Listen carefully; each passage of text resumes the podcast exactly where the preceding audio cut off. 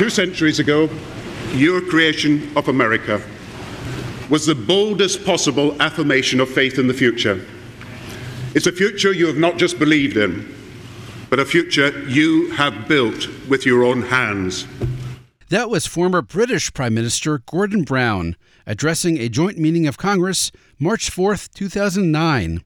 We open with Gordon Brown because this episode of C SPAN's podcast, The Weekly, is our 4th of July episode. Typically on 4th of July, you hear Americans praise America. We're going in a different direction. It's a twist you will only get from The Weekly. We're only hearing British praise America. Specifically, we hear what British leaders say these days about those days, Revolutionary War days, using language which likely would have surprised and probably outraged the leaders and royalty of Britain back in 1776. For this year's 4th of July, instead of hearing Americans say how great America is, let's hear the British say it. Nearly 250 years after America gained its independence by fighting the British, today we hear leaders of the United Kingdom make the case for America and teach us some American history along the way. Like Margaret Thatcher, on February 3, 1995, the former Prime Minister gave a speech to the General Assembly of the Commonwealth of Virginia. She opened with praise for Thomas Jefferson, who, as you know, is considered the primary author of the Declaration of Independence. To address this the oldest assembly in the Western Hemisphere elected by popular vote, is an opportunity I shall never forget, and I thank you for it. Virginia, after all, was the crucible of constitutional liberty. It was from your hallowed soil that so many of the great teachers of democracy arose. It was Virginia that nurtured the great Thomas Jefferson whose words in your Declaration of Independence still shine as a moral beacon. And we should treasure equally in our times another profound Jeffersonian observation. He said, I would rather be exposed to the inconveniences attending too much liberty than those attending too small a degree in it. On January 26, 2017, former British Prime Minister Theresa May addressed Senate and House Republicans on a retreat. The event was hosted by the Congressional Institute. Theresa May became the first serving foreign head of government to address the conference, held that year in historic Philadelphia. And it is here, on the streets and in the halls of this great city of Philadelphia, that the founding fathers first set it down that the textbook of freedom was written, and that this great nation that grew from sea to shining sea was born. Since that day, it has been America's destiny to bear the leadership of the free world and to carry that heavy responsibility on its shoulders. But my country, the United Kingdom of Great Britain and Northern Ireland, has been proud to share that burden and to walk alongside you at every stage. Other British leaders have taught early American history by employing classic British wit, like Tony Blair. On July 17, 2003, the former British Prime Minister addressed a joint meeting of Congress. Congress had just awarded him its highest civilian honor. Mr. Speaker, sir, my thrill on receiving this award was only a little diminished on being told that the first Congressional Gold Medal was awarded to George Washington for what Congress called his wise and spirited conduct in getting rid of the British out of Boston.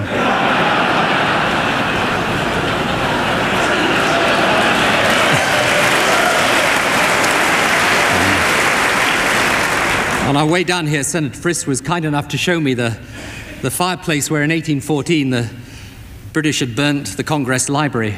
I know this is kind of late, but sorry. and then there's Boris Johnson. A little known fact about Boris Johnson the former British Prime Minister was born in New York, so he has paid taxes to both America and Britain. He referred to that fact when he was interviewed by Mike Allen on February 13, 2015. At the time, Mike Allen was with Politico and Boris Johnson was mayor of London. And he brought up what happened in 1776. How are your relations with the royals? Do you know, this is the most incredible thing. This is the single question that I'm asked more than any other, Mike. In, in a, I mean, you know, what happened in 1776, folks? Uh, I, I, cannot believe how often. The only thing people want to know is uh, what, what, did you last say to them? What, have you ever met the Queen? What, the, what kind of sandwiches do they eat at, Buckingham Palace? Can you name the Queen's corgis? Uh, and, and it's unbelievable. Those are very good questions. Well, I, I, it's just, but what, what I can't get over is, you know, this is a great sovereign republic, uh, and and you took a you took a, a big decision there. When, uh, uh, in my view, in my view, it was a shame because it's led to the the the the, the, the, the hideous duality of my tax arrangements, uh, and and it would it would have been much more sensible and economical if we all remained part of the same great Churchillian Commonwealth of English English speaking peoples, jointly run by London and uh, you know, wherever, wherever it was. Uh, that, that, would be, that would be the way forward. Finally, King Charles.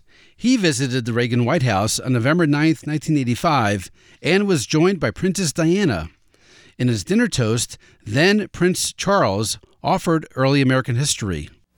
I'm also very much looking forward myself to uh, going to the Congress Library on Monday and uh, discussing something about the uh, Constitution, of which I know you celebrate the bicentenary in 1987.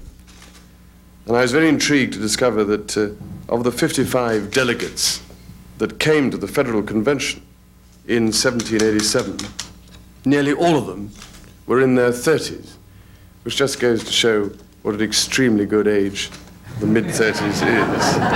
I keep telling myself that because you reminded me about my birthday. I'm not sure I need reminding. By the way, in 1985, Prince Charles was, as he suggested, a week away from his 37th birthday. Today, King Charles is 74. And this July 4th, America will celebrate its 247th birthday. And now, a bonus clip. British Prime Minister Winston Churchill addressed a joint meeting of Congress three times his final address, January 17, 1952, and he asked America for help with Britain's independence. I have not come here to ask you for money.